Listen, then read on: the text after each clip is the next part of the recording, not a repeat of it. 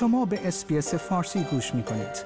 با رفتن به sbs.com.au به اخبار و گزارش های بیشتری دست خواهید یافت.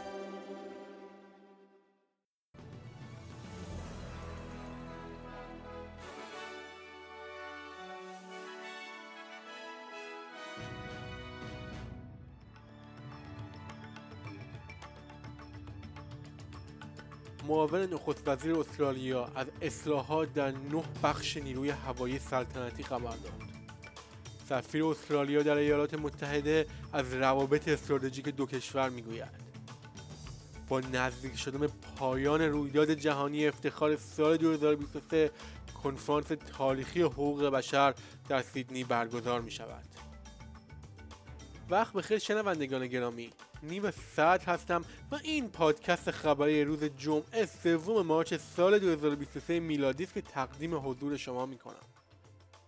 معاون نخست وزیر استرالیا با اعلام اصلاحات در نه بخش نیروی هوایی سلطنتی استرالیا از نبوغ فنی این کشور تمجید کرد مارد وزیر دفاع استرالیا پیش از نمایشگاه بین المللی هوایی استرالیا در جیلانگ اعلام کرد که هواپیمای جدید تریتون توانایی نظامی استرالیا را به سایر نقاط جهان ثابت می کند او به مردم استرالیا اطمینان داد که امنیت اطلاعات ملی در بالاترین درجه از قابلیت زیردریایی هسته‌ای AUKUS است که به زودی اعلام خواهد شد.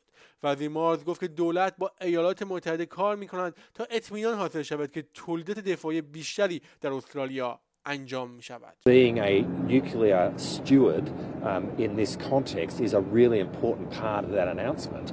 Um, and it does involve a, a really significant hardening uh, of security in a physical sense with buildings and fences and the like, but also in an IT sense uh, around the information which goes with that. And we're very cognizant of the challenge that's involved in that. Um, the announcement that we will make will talk about the way in which we intend to meet that challenge.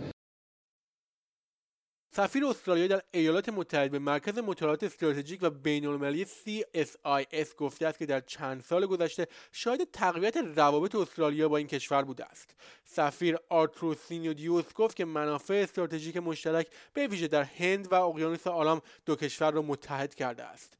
او گفت که این روابط تحت دولت بایدن از طریق ابتکاراتی مانند رهبری چهارگانه و قرار دادن زیردریایی هسته‌ای AUKUS و همچنین شرکای آبی در اقیانوس آرام که برای ترویج جزایر آزاد و باز اقیانوس آرام تلاش می کنند تسریع یافت آقای سینو دیونوس می‌گوید ادامه تقویت روابط در راستای منافع ملی استرالیا است Circumstances dictated ways in which we would need to work together better.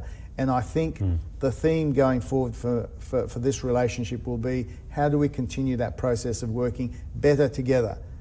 Uh, and not because we're in some way a lackey of the US, but because fundamentally our national interest dictates that we do this. با نزدیک شدن پایان رویداد جهانی افتخار 2023 میلادی کنفرانس تاریخی حقوق بشر برای جامعه رنگین کمانی همچنان ادامه دارد این رویداد سه روزه که بین یک و سه مارس برگزار می‌شد به بررسی حقوق بشر جامعه LGBTQI+ به عنوان بخشی از یک جشنواره 17 روزه برای تجلیل از جامعه رنگین کمانی می‌پردازد.